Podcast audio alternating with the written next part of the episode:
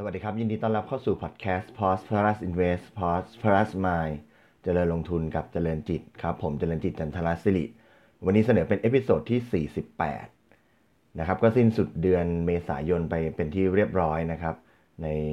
วันที่ 30 เมษาที่ผ่านมานะครับดัชนีตลาดหลักทรัพย์ หรือว่า SET Index เนี่ยปิดไปที่ 1,673.52 จุดนะครับ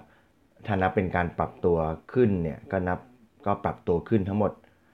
7%เมื่อเทียบกับดัชนีปิดเมื่อสิ้นปีนะครับแล้วเราก็เข้าสู่เดือนพฤษภาคมนะครับ ซึ่งอพอเข้าสู่ช่วงเดือนพฤษภาคมเนี่ยถ้าในพูดถึงในแง่กลยุทธ์การลงทุนเราก็จะได้ยินวลีนี้บ่อยๆ นั่นก็คือ sell in May and go away นะครับเป็นเรื่องของการปรับกลยุทธ์การลงทุนในเดือนพฤษภาคมนะครับ ซึ่งก็เป็นแนวความคิดที่มาจากต่างประเทศนะครับ นักลงทุนหลายท่านอาจจะได้อ่านมาจากหลาย ๆ สื่อแล้ว หรือได้ฟังมาจากหลาย ๆ ที่แล้วแต่ว่าวันนี้ผมก็จะลองมาพิจารณาดูในอีกแง่มุมหนึ่งนะครับ ก่อนอื่นเราดูข้อมูลดูความหมายของวลี sell in May and go away ก่อนนะครับก็เอาข้อมูลจากเว็บไซต์ของ Investopedia นะครับเขาบอกว่าเป็นแนวทางการลงทุนนะครับที่มองว่าเริ่มต้นจากการมองว่าจะมีการขายหุ้น ในช่วงเดือนพฤษภา แล้วก็จะกลับมาอีกทีเนี่ยตอนเดือนพฤศจิกานะครับเป็นช่วง 6 เดือนตั้งแต่พฤษภาไปจนถึงตุลาคมนะครับหรือว่าถ้าพูดง่ายๆคือตั้งแต่ 1 1 1 พฤษภาไปจนถึงวันฮาโลวีนสิ้นเดือนตุลาคมพอดี จะเป็นช่วงที่นักลงทุนนะครับไม่ลงทุนนะครับขายหุ้นทิ้ง อันนี้อันนี้พูดถึงความหมายเก่าก่อนนะครับขายหุ้นทิ้ง แล้วก็ เดี๋ยวกลับมาลงทุนใหม่นะครับ ถ้าวลีถ้าเอาเฉพาะความหมายของวลีนี้เนี่ยมันเริ่มต้นมาจากในอดีตที่พวกพ่อค้าพวกคนค้าขายในอังกฤษเนี่ยเขาในช่วงเดือนนี้เนี่ยเขาก็ขายแล้วขายของเลิกเลิกขายของแล้วแล้วก็เดี๋ยวมันจะเข้าสู่หน้าร้อนแล้วเขาก็ไปประเทศอื่นไปทำอย่างอื่นกันนะครับหรือแม้กระทั่งในอเมริกาเองเนี่ยพวก นักลงทุนเองเนี่ยก็กำลังจะเข้าสู่ช่วงหน้าร้อนกำลังจะเข้าสู่ช่วงของการพักผ่อนแล้วเพราะฉะนั้นวอลุ่มหรือว่าความสนใจในการซื้อขายเนี่ยมันก็จะลดลงนะครับ และเขาก็เปรียบเทียบเป็นช่วงเวลาที่แย่ในช่วงปี ก็คือช่วงตั้งแต่เดือนพฤษภาถึงตุลาเนี่ยเป็นช่วงที่แย่สำหรับการลงทุน เมื่อเทียบกับช่วงพฤศจิกาจนถึงเมษานะครับซึ่งเป็นช่วงที่ดีนะครับ ถ้าดู ข้อมูลในอดีตเนี่ยของทางฝั่งอเมริกาเนี่ยตั้งแต่ช่วงปี 1950 ถึงปี 2013 เนี่ยช่วงเดือนพฤษภาถึงตุลาเนี่ยตลาดจะให้ผลตอบแทนแค่ 0.3%เท่านั้นเอง เทียบกับช่วงเดือนพฤศจิกาถึงเดือนเมษาเนี่ยจะให้ผลตอบแทนถึง 7.5%นะครับเพราะฉะนั้นช่วงพฤศจิกาถึงเมษาเนี่ยจะดูดีกว่านะครับจะดูดีกว่า ก็เป็นเหตุให้ในเดือนพฤษภาเนี่ย ขาคนนักลงทุนก็จะหาจังหวะขายกัน เพื่อเดี๋ยวจะกลับมาซื้อใหม่ในช่วงเดือนพฤศจิกายน อะ ทีนี้ ถ้าดูข้อมูลนี้เนี่ยจากจากจาก Investopedia ที่เขาไปหารีเสิร์ชมาเนี่ยเขาบอกว่าตั้งแต่ปี 2013 เป็นต้นมาเนี่ย ดูเหมือนว่าสัญญาณของเหตุการณ์เหล่านี้เนี่ย น่าจะไม่มีแล้วนะครับ น่าจะไม่มีแล้ว เพราะฉะนั้นในทางของในทางของตลาดหลักทรัพย์บ้านเราเนี่ย ผลตอบแทนในช่วงเดือนพฤษภาเนี่ย มันจะเป็นอย่างว่า resell in May and go away หรือเปล่าเนี่ย ผมก็ขอเอามาพิจารณาข้อมูลผลตอบแทนรายเดือนนะครับ โดยใช้ข้อมูลดัชนีสิ้นเดือนเมษายนเป็นหลักนะครับ แล้วก็ดูข้อมูลย้อนหลังไปจากปีนี้ปี 2019เนี่ยดูย้อนไปถึงปี 2013 พอ โดยเทียบเคียงจากในข้อมูลที่เขาบอกว่าปี 2013 เนี่ย มันไม่มี เหตุการณ์นี้เกิดขึ้นแล้วแต่ว่าข้อมูลที่เขาพูดถึงก็พูดถึงตลาดในอเมริกานะครับ แต่ว่าผมก็จะเรามาดูข้อมูลในบ้านเราดูนะครับ ข้อมูลก็เอาจากข้อมูลของดัชนีก็เอามาจากเว็บไซต์ของตลาดหลักทรัพย์นะครับ ก่อนอื่นก็ดูเลยว่า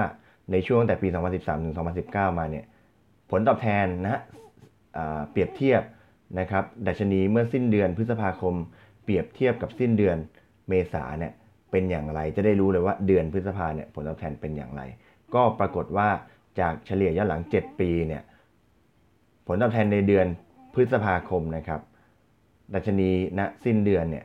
จะติดลบลงนะสิ้นเดือนพฤษภาคมเนี่ยจะติดลบลงจากดัชนีสิ้นเดือนเมษาเนี่ยประมาณ 1.01%นั่นเท่ากับว่าถ้าเราถือหุ้นในเดือนพฤษภาคมเนี่ยก็จะเห็นการปรับตัวลดลงของดัชนี อันนี้เป็นค่าเฉลี่ยนะครับ ทีนี้ผมก็อยากจะรู้ต่อว่า หลังจากที่มันปรับลดลงในเดือน พฤษภาคมแล้วเนี่ย ถ้าเป็นในกลยุทธ์ที่เราได้ดูในความหมายไปเมื่อสักครู่นี้เนี่ยก็คือขายในเดือนพฤษภาแล้วเดี๋ยวกลับมาซื้อใหม่ตอนเดือน พฤศจิกาแต่เนื่องจากการลงทุนของเราเนี่ยเราก็ดูการลงทุนอยู่ตลอดเวลาใช่ไหมก็เลยอยากจะลองดูว่า เอ๊ะถ้าเกิดมันปรับลงในเดือนพฤษภาเมเอ่อมิถุนาปรับลงต่อไหมกรกฎาลงต่อไหมหรือมีการปรับลงแล้ว ดีดกลับขึ้นช่วงไหน จะได้บอกกับนักลงทุนได้ว่า ถ้าสมมุติว่าขายเดือนนี้ไปเนี่ยจะได้จะจะกลับมาซื้อในช่วงเดือนไหนนะครับ ผมก็ดูเปรียบเทียบว่ายังทำเหมือนเดิมคือเอาเดือนสิ้นเดือนสิ้นเดือนเมษาเนี่ยเป็นหลัก แล้วก็ดูไปพฤษภามันปรับลดลงไหมเมื่อเทียบกับเดือนเมษามิถุนาปรับลดลงไหมเมื่อเทียบกับเดือนเมษาเพราะว่าถ้าพฤษภาปรับลง แล้วมิถุนายังปรับลดลงอีก ก็จะอัตราผลตอบแทนมันก็จะลดลงไปอีกนะครับ แล้วดูไปเรื่อยๆ โดยมีกรอบการพิจารณาจนถึงเดือนตุลาแล้วดูว่าเดือนไหนเนี่ยที่ผลตอบแทนเริ่มดีดกลับนะครับ ก็พบว่าหลังจากที่ถ้าดูข้อมูลเฉลี่ย 7 ปีย้อนหลังเนี่ยจะพบว่าพอเดือนเมษาผ่านไปเนี่ยพอพฤษภาเนี่ยดัชนีก็จะปรับลดลง เมื่อเทียบกับเดือนเมษา แล้วพอมิถุนาดัชนีก็จะปรับลงไปอีกนะครับ ก็จะปรับลงไปอีกนะครับ แต่ พอรวมกันปุ๊บเนี่ยเดือนพฤษภามิถุนาเนี่ยก็จะปรับลดลงราวๆสัก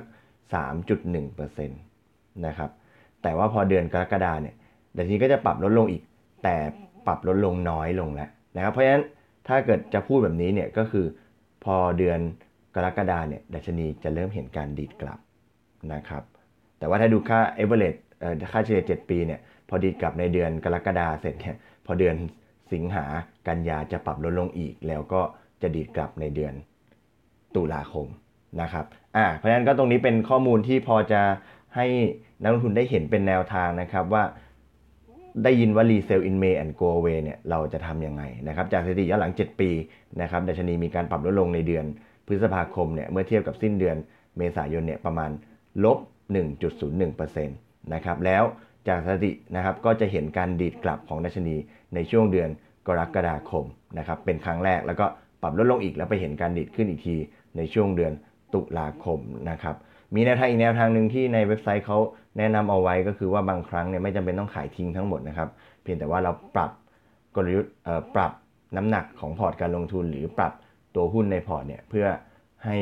มีการปรับเปลี่ยนกลุ่มไปสู่กลุ่มที่ได้รับผลกระทบน้อยลงก็สามารถทำได้นะครับ วันนี้ก็เอาข้อมูลมาฝากนะครับสำหรับเกี่ยวข้อมูลเกี่ยวกับวลี sell in May and go away ต้อนรับการเริ่มต้นใหม่เดือนพฤษภาคมนะครับ ก็ขอให้มีความสุขในการลงทุนนะครับ แล้ว